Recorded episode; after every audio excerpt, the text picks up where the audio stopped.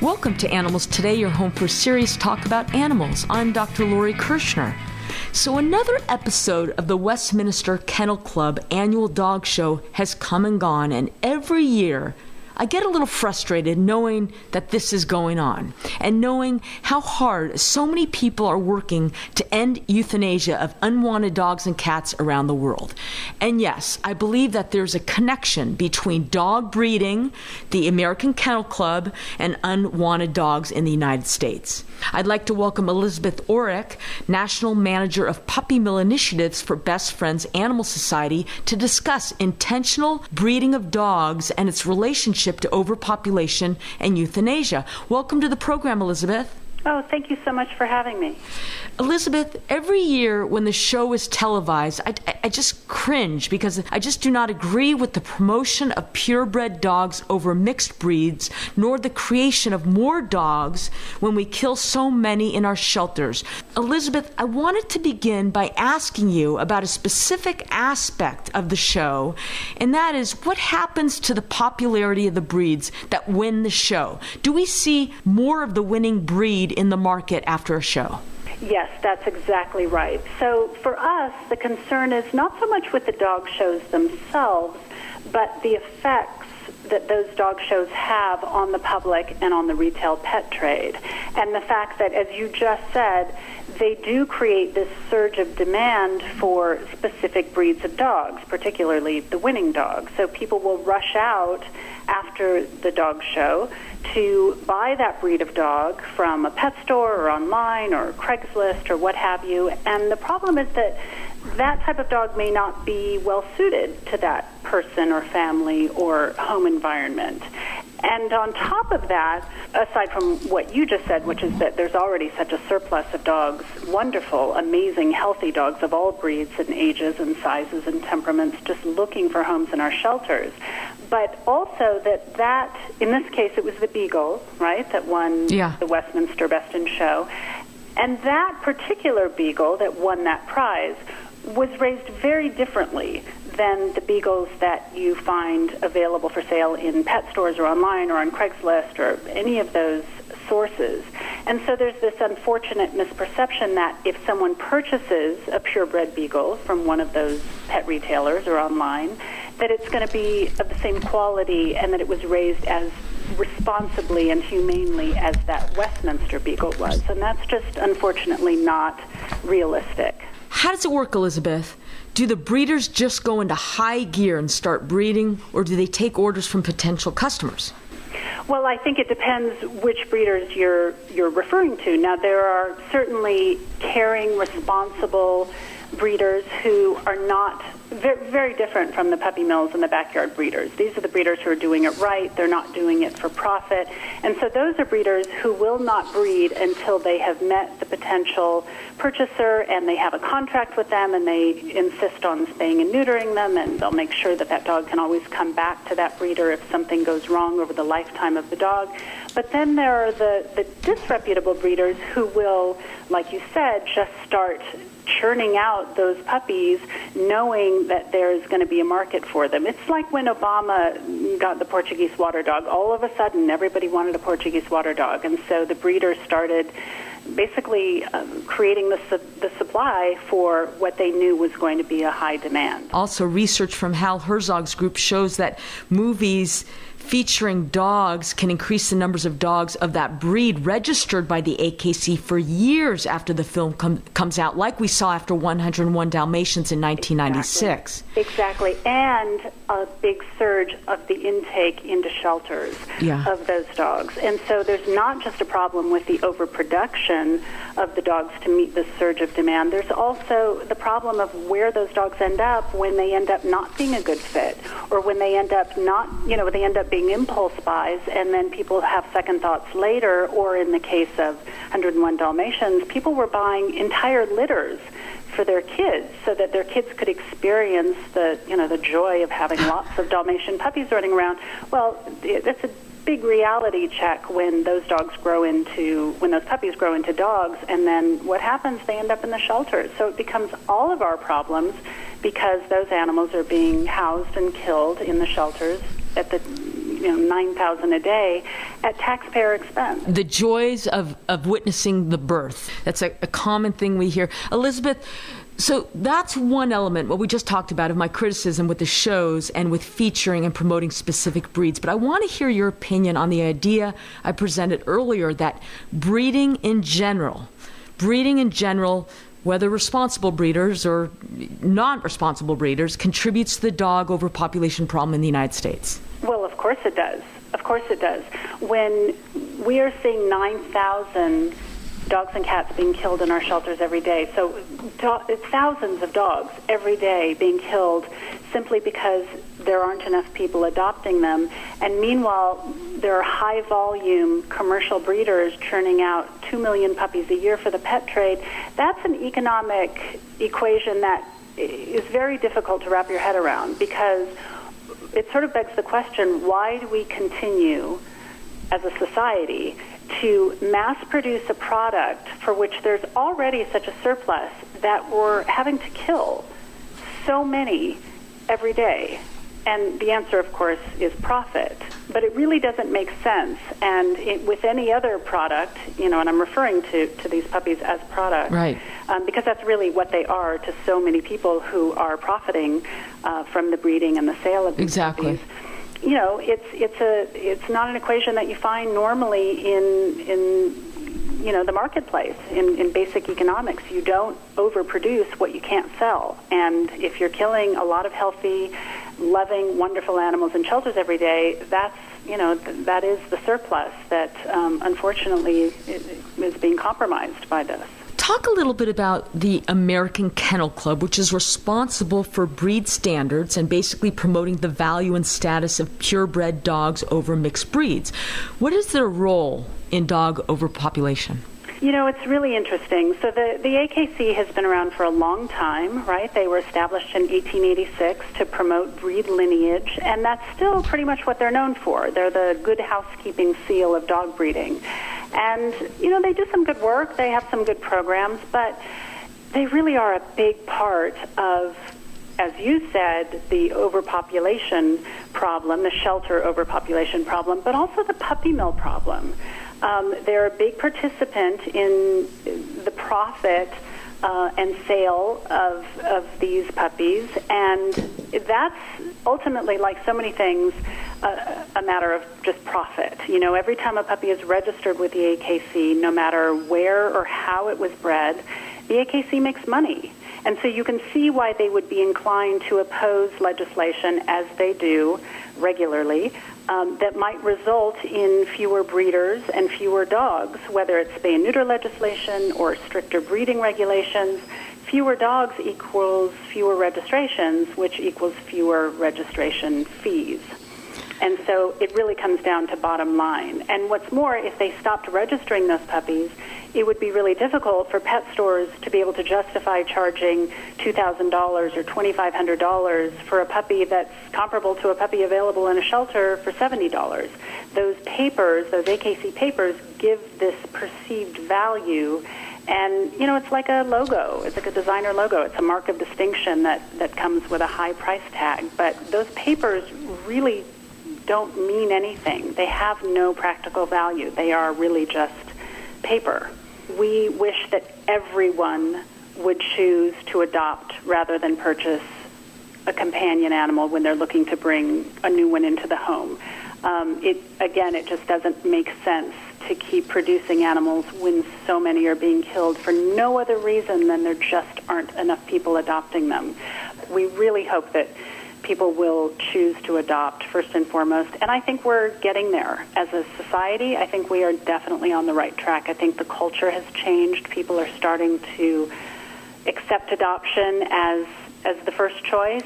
They're starting to understand that killing does happen in our shelters. That the word shelter is an unfortunate misnomer that not everybody um, used to understand meant you know animals died. And so I think we're definitely moving in the right direction. Don't go away. More with Elizabeth Oreck. We're talking about the intentional breeding of dogs and the AKC and its relationship to overpopulation and euthanasia in our shelters. You're listening to Animals Today. For the past quarter century, International Society for Animal Rights has fought the battle against dog and cat overpopulation. Its programs include reducing income taxes by allowing a deduction for spay and neuter expenses, preventing animals adopted from shelters from reproducing, and requiring the mandatory identification of dogs and cats to prevent dumping the unwanted. For a list of all ISAR overpopulation programs, please see their website at www.isaronline.org.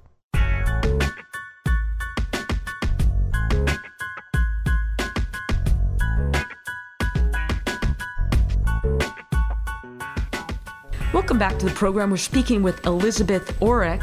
Elizabeth, you mentioned Best Friends encourages adoption over buying from an individual breeder, and you state that some people just don't want to adopt. Isn't there a role for rescue groups in there? Oh, absolutely, absolutely. And I, mean, one of the things that we try and make um, very evident to people who are not as familiar with rescue and adoption is that there are breed specific rescue groups for every single breed of dog.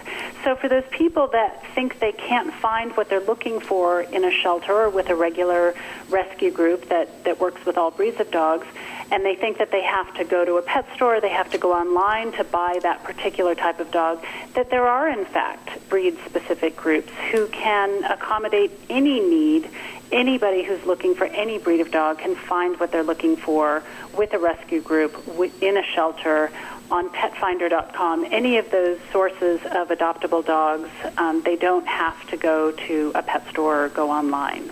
There's a phrase i think is deceptive and that is responsible breeder. I know you used that term before, and it's I think it's deceptive because whether you're whether you're responsible or not responsible, you're still contributing to the overpopulation problem that exists in our country. Is Best Friends okay with certain dog breeders? Does Best Friends use the term responsible breeding?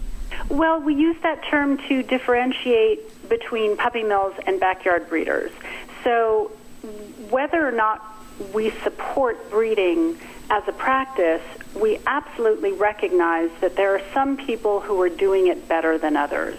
And that these are the things that people who are not ready or willing to adopt an animal, who are determined to buy an animal, need to know so that they do not unwittingly support the worst of the breeding practices that go on. So, you know, some of the differences are very obvious. Um, responsible hobby breeders tend to spay and neuter, have a small number of dogs, only breed once a year, usually breed only one breed of dogs.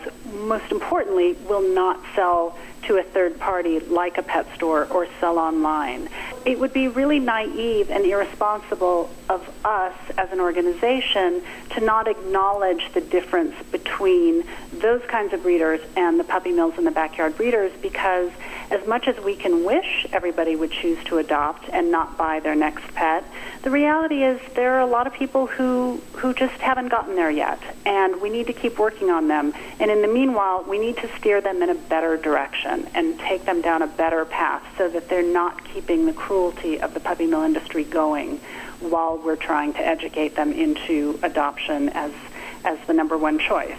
And I understand, and I do acknowledge the difference as you explain it. I just think that term is an oxymoron, whether you're responsible or not. Like I said, it just contributes to the, the, the problem that exists in our country with dog and cat overpopulation. Elizabeth, Best Friend has a puppy mill initiative. What does that consist of? That consists of really a multi pronged strategy to try and address the cruelty of puppy mills. Because as you know, puppy mills are an unfortunate legal industry, and so we can't just shut them all down as much as we would like to. Ultimately, the puppy mill problem, the puppy mill solution, is in the public's hands puppy mills are only producing those puppies because people are buying them. And if people stop buying them, there would be no reason to produce them and they would eventually all go away. And so we have to attack this problem from an, uh, a, number of different angles, which includes educating the public and encouraging adoption so that they don't continue to keep the industry going through their consumer choices and advocating for better laws, in some case writing laws, that address breeding regulation requiring inspections, improving on the animal care standards that breeders have to comply with. Um, we've we're focusing very, very closely on getting ordinances enacted to actually prohibit pet stores from selling dogs and cats and sometimes rabbits unless they come from shelters or rescue groups and trying to prohibit roadside animal sales. You know, all the things that contribute to the profit of the puppy mill industry. And so, slowly but surely, we are shrinking down the number of puppy mills. We are increasing the number of um, animals that are getting adopted out of shelters and rescue groups. So we're really we're making so much progress, and there are so many animal welfare organizations and rescue groups and committed individuals and concerned citizens who are contributing to that progress. And it's really encouraging because I think we are seeing this industry die out. Yeah. We're just trying to expedite and facilitate the process so that we can get to that time when we won't be mass producing dogs for an oversaturated market and people will start to adopt more um, more than they already are, and we will start to see the shelters empty out, and maybe we really can become a no-kill nation. I think we can. I think we're we're on track to getting there. There's some recent ordinances that have passed in pet stores where they can't sell. They're not allowed to sell puppy mill puppies, and they have to come from rescue groups or shelters or humane societies. That's right. That's right communities throughout North America, that cities, towns, counties have enacted ordinances prohibit these pet stores from selling milled animals. They can only offer rescued pets for adoption, which is so great because there's a lot of people, even the people who do want to adopt, who just can't bring themselves to step foot in a shelter. You know, they're they're afraid it's going to be depressing and sad and noisy and loud and all those things, and and so by allowing pet stores to have rescued animals available for adoption in their stores, it's really increasing the opportunities for those pets to find homes. And at the same time, it's not increasing the amount of animals being imported into the community from these high volume commercial facilities exactly. in other states. And, you know, it helps relieve the burden on the shelters by getting animals out of those facilities and into retail pet stores where they have a better chance of being adopted. So it's really a win win for um, for the, the pets and the community and the adopters, and that's why we have such incredible momentum right now, and so many communities have, have enacted these ordinances, and now even states are starting to in- introduce state bills to ban pet stores from selling dogs and cats. So it's it's really encouraging. We're, he- we're heading in a great direction. Elizabeth Oreck, thank you so much. Oh, thank you very much. It was a pleasure to be here.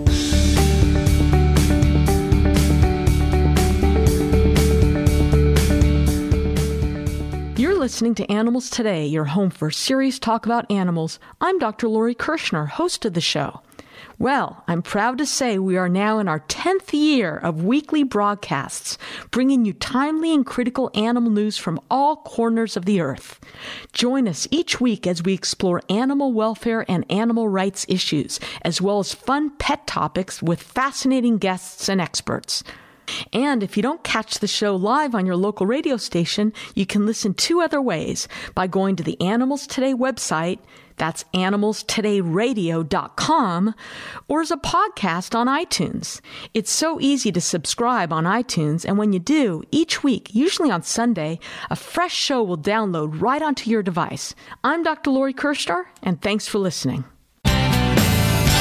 Hi, it's Dr. Lori from Animals Today Radio, and today's Animals Today fun facts are about octopuses. Did you know the oldest octopus fossil was from an animal that lived 296 million years ago? And you can see that fossil at the Field Museum in Chicago. Octopuses have three hearts, one of which supplies blood to the organs, and the other two work to supply the gills. And their blood is a blue color, which transports oxygen better at cold temperatures and in low oxygen waters. And there are your Animals Today fun facts for today.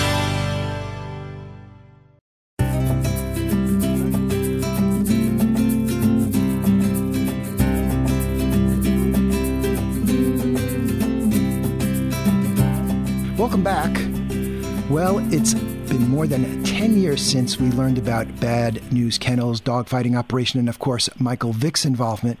Really a shocking revelation for everyone. So, uh, would you think that nationwide dogfighting or animal fighting overall is less prevalent than it was a decade ago? Um, I'll have to admit, I really don't know the answer to that question. Uh, I get a lot of news feeds, and I know animal fighting and dog fighting is still a big problem. But there's new survey data out that speaks to this, as well as people's understanding about dog fighting prevalence. And to talk about this, I'm pleased to welcome Andrew Benovi. He is Senior Manager of Federal Legislation for the ASPCA. Welcome, Andrew. Hey, thank you. Thank you for having me. Okay, Andrew. So, is dog fighting becoming less prevalent? I'd have to say, uh, you know, that's not unfortunately not the case. And one thing that we have seen from the ASPCA side of it, and you mentioned the Michael Vick case, but since 2010 at least, we have assisted in over 200 dogfighting cases all around the country in 24 states. And this is something that's impacted in those cases almost 5,000 victims of, of dogfighting. And these are animals that we have rescued. We have uh, animals that we have assisted law enforcement and veterinary professionals in, in consultations and investigations. And um, even though animal fighting and dog fighting is, in particular, is a felony in, in all 50 states, it's something that we continue to see as a um, unfortunately popular underground activity and uh, something that we at the AS- ASPCA estimate that there could be tens of thousands of dog fighters in the United States right now. Well, I admire uh, the work of the ASPCA, as do I'm sure all of our listeners. You really are at the front line of this, and uh, and so it is surprising, I would say, that uh, it's still so common. Let's uh, talk about some new survey data that's available that speaks to uh, dogfighting and people's perceptions about it, if you would. Sure. So one of the things that we know that you know the ASPCA we're working this every day. You know we have our investigations teams that go out and assist law enforcement and assist in, in rescuing animals uh, from animal fighting uh, cases. Something that our, our veterinarians are, are working with uh, veterinarians all across the country of knowing for the, the signs of animal fighting, what to look for if an animal comes in or if a dog comes into a veterinary practice. Something we work with, with law enforcement as well, for, so they can recognize uh, the the particular types of, of things that we see all the time in, in working all these cases. But as for the general public, uh, what we have found that, that many people don't know how common dogfighting really is, and they're unable to recognize these signs, and and also, uh, unfortunately, are, are not sure exactly what to do and how to how to properly report this. And a, a new national poll that the ASPCA uh, just released shows that 57% of people believe that dogfighting doesn't even happen in their community. And unfortunately, that's just not the case. It's something that we have seen, uh, whether it's you know in urban settings or in rural, rural settings, if it's up north, down south, out west, wherever it is, all across the nation, we have seen these cases. Uh, and unfortunately, only uh, fewer than one third of people, 31 percent, are are very confident that they would recognize the signs of, of dogfighting and um, only half of people, 53 percent, would know uh, would know what to do, and 53 percent have said that they have reported suspected activities to local authorities, uh, and 25 percent of people did did nothing. So we we see this gap between what the ASPCA and other animal welfare professionals and animal control officers and police officers all across the country who who see this every day, um, but the general public they just may not know. Uh, so that's one of the things that, that we have been working on. In particular, uh, National Dogfighting Awareness Day, which we uh, recognize on April 8th, to really raise awareness about the prevalence of dogfighting in this country and, and encourage folks to take action against this, this brutal form of, of animal cruelty. Can you uh, briefly review some of the signs people ought to be aware of? Sure. You know, one of the things that our our veterinarians in particular will uh, work with uh, veterinarians across the country to show uh, to teach them, you know, what exactly this particular bite mark or this particular pattern might be, uh, might be in, indicative of animal fighting uh, animal fighting cases. So that's something that our, our I know our our work uh, with our veterinary staff is is um, probably could speak a little bit better on. Um, but just in, in cases of of, of of animal fighting, um, you know, it's not something that you you might not see out out in the open. Uh, mm-hmm. Uh, but it's it's something that you know behind a fence or something where you see a a bunch of dogs tied together, all on chains, uh, particularly uh, a particular length apart, so they're not uh, quite touching each other. Yeah. Things like that. Um, is something that if you suspect something is going on, contact your local police department, contact your local law enforcement or animal control officers, and let them know and let professionals uh, go in and make that determination for themselves. Is there a profile of people who are involved in dogfighting? Who does this these days? Uh, un- unfortunately, there's not. It's something that we've seen uh, in all kinds of demographics, whether it's you know wealthy people, whether it's not wealthy people, whether it's or, like I said, urban or rural, like in the country or out in the city. You know, we've we've assisted animal fighting cases in in in, in out in the country, and we've assisted them right in our backyard in New York City. Uh, it's something that it's hard to pin on on one particular profile. It's uh, unfortunately uh, something that uh, occurs all across the all across the country. Okay, so there is a federal legislation being drafted or proposed. The HEART Act. What is that? Sure. So the HEART Act is the Help Extract Animals from Red Tape, and what this bill gets at is two particular issues that we have seen firsthand when we are assisting uh, in animal fighting raids. The ASPCA, along with other uh, other uh, other animal welfare organizations regularly assist law enforcement when it comes to animal fighting cases. When it comes to the federal system, you know the the FBI doesn't have an animal shelter. you know they they um, rely on organizations like ours to assist in these cases. So if they're going in and they're they're going into an animal fighting raid, uh, we come in and we help uh, take care of the animals. We help gather uh, evidence, and then we hold the animals as they go through the next step. And when it came, and one of the things like we mentioned before is talking about the lack of, of awareness to these cases. One of the things that we want to get out is that um, when we rescue animals from the yard, or when law enforcement rescues animals from, from a yard, from an animal fighting case, there's still other steps that, that needs to go happen. It needs to, and for some cases, especially on the federal level, it is a long road ahead of them for some animals. Yeah. And what the HEART Act does in particular is it gets to a problem that we have seen where once we rescue these animals, uh, it just takes too long for them to be rehomed and rehabilitated.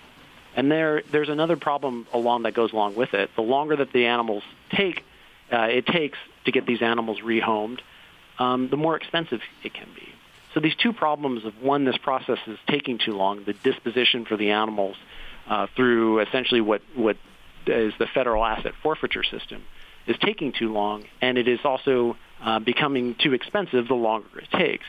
And that expense part is is problematic uh, because if this is uh, difficult for shelters and rescues to assist in animal fighting raids, that's something that we, we don't want to, to have.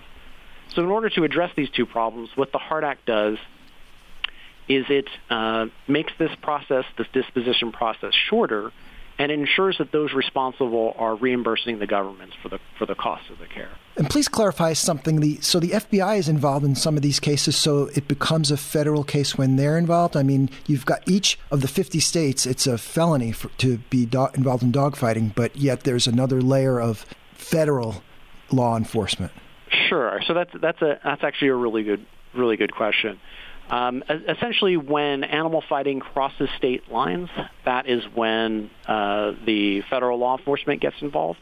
Um, state, st- you know, animal fighting can occur in the state, and if unless it's crossing state lines or if other federal cases are involved, for example, drug trafficking, uh, trafficking illegal weapons, and that's one thing that we know for sure is that when animal fighting occurs, chances are other uh, crimes are occurring as well. So if those other crimes trigger a federal investigation, that's that's usually when the FBI or other federal law enforcement is, is oh, called. Okay, got so it.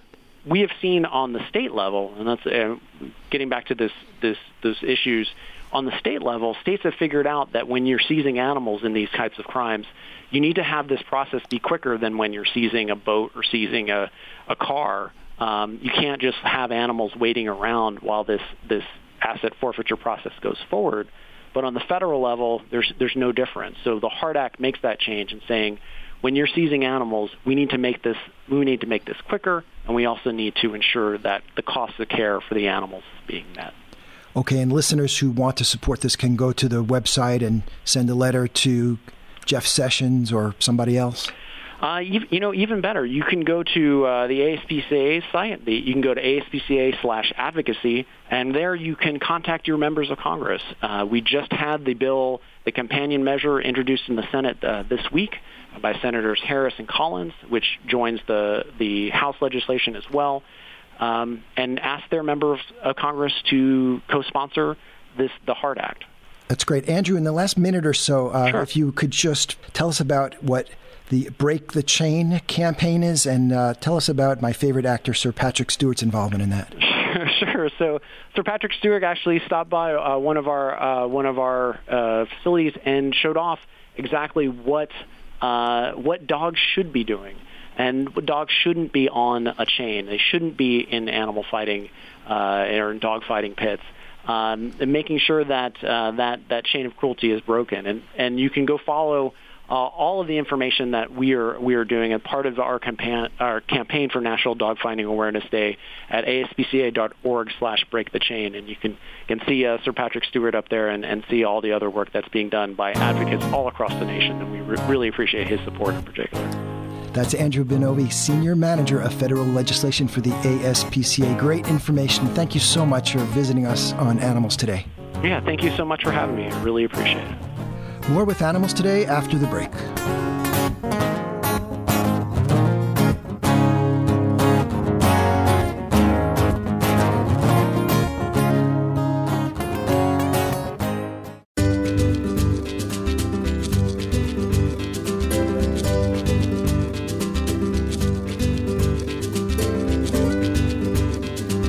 Welcome back to Animals Today. April 8th to the 14th is National Dog Bite Prevention Week. And according to the Insurance Information Institute and State Farm, the largest writer of homeowners insurance in the United States, dog bites and other dog related injuries accounted for more than one third of all homeowners' liability claim dollars paid out in 2017, costing almost $700 million. An analysis of homeowners insurance data by the Insurance Information Institute found that the number of dog bite claims nationwide increased to 18,522 in 2017. This is a 2.2% increase compared to 2016. The average cost paid out for dog bite claims was 37,051 in 2017 which was up by 11.5% compared to 2016. Kristen Palmer, Chief Communications Officer with the Insurance Information Institute, stated the increase in the 2017 average cost per claim could be attributed to an increase in severity of injuries. She states that the average cost per claim nationally has risen more than 90% from 2003 to 2017 due to increased medical cost as well as the size of settlements, judgments, and jury awards given to plaintiffs. California continued to have the largest number of claims in the United States at 2,228 claims. That's in 2017. California also had the highest value of claims in 2017 at $90.4 million. The state with the second highest number of claims last year in 2017 was Florida. The state with the highest average cost per claim was Florida at $44,700 per claim in 2017. Again, National Dog Bite Prevention Week, April 8th to the 14th, focuses on educating people about preventing dog bites. Now, this is from the American Veterinary Medical Association website with an estimated population of 70 million dogs living in U.S. households. Millions of people, most of them children, are bitten by dogs every year. And you need to know that the majority of these bites, if not all, are preventable. The U.S. Postal Service reports that 6,244 postal employees were attacked by dogs in 2017. This is down a little bit compared to 2016. Children, elderly, and postal carriers are the most frequent victims of dog bites. And as we just reported from the Insurance Information Institute, in 2017, insurers across the country paid nearly 700 million in claims related to dog bites. Nearly 29,000 reconstructive procedures were performed in 2016 to repair injuries caused by dog bites. That's according to the American Society of Plastic Surgeons. Okay, so here's some great information from the AVMA or American Veterinary Medical Association website on dog bite prevention. Dog bites pose a serious health risk to our communities and society. More than 4.5 million people are bitten by dogs each year in the U.S., and more than 800,000 receive medical attention for dog bites, according to the U.S. Centers for Disease Control. At least half of those bitten are children. A few more little facts. Almost one in five people bitten by dogs require medical attention. Children are by far the most common victims of dog bites and are far more likely to be severely injured. Most dog bites affecting young children occur during everyday activities and while interacting with familiar dogs. Senior citizens are the second most common dog bite victims. Remember, any dog can bite, right? Big or small, male or female, young or old, even the cutest, sweetest, fuzziest pets can bite if provoked. And a big point here it's not the dog's breed that determines whether a dog will bite, but rather the dog's individual history and behavior. Most dog bites are preventable, and there are many things you can do at home and within your community to help prevent them. Dogs bite for a variety of reasons, but most commonly as a reaction to something. If the dog finds itself in a stressful situation, it may bite to defend itself or its territory. Dogs can bite because they are scared or have been startled. They can bite because they feel threatened. They can bite to protect something that is valuable to them, like their puppies, their food, or their toys. Dogs might bite because they aren't feeling well. They could be sick or sore due to injury or illness and might want to be left alone. Dogs also might nip and bite during play. Even though nipping during play might be fun for the dog, it can be dangerous for people. It's a good idea to avoid wrestling or playing tug of war with your dog. These types of activities can make your dog overly excited, which may lead to a nip or a bite. So, what can you do to prevent dog bites? Well, socializing your dog helps him or her feel at ease in different situations. Responsible pet ownership, we all know about that. Education, educating your kids about how or whether to approach a dog. Also, pay attention to a dog's body language. That can be very helpful. And most importantly, avoid risky situations. Avoid petting a dog under these scenarios. If the dog is not with its owner, if the dog is with its owner, but the owner does not give you permission to pet the dog, if the dog is on the other side of a fence, don't reach through the fence or over a fence to pet a dog. If a dog is sleeping or eating, if a dog is sick or injured, if a dog is resting with her puppies or seems very protective of her puppies and anxious about your presence, if a dog is playing with a toy, if a dog is growling or barking, if a dog appears to be hiding or seeking time alone. So you want to avoid petting a dog under these risky situations. Okay, again, National Dog Bite Prevention Week. Educate yourself and others about how to prevent dog bites. AVMA website has some great information here. And thank you for tuning in to Animals Today. This is Dr. Lori Kirschner encouraging you to nurture your love and compassion for the only other beings sharing our planet, the animals.